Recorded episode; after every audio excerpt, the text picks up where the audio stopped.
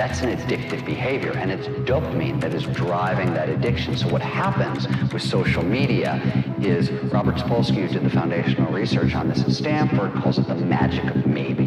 When you look at your phone and maybe there's a text there and maybe there's not, and you don't know, when it shows up, that high you get, that's dopamine. It's the magic of maybe. Maybe it'll be there, maybe it won't. When it shows up, you get a 400% spike in dopamine. That is roughly same amount of dopamine as you're getting from cocaine.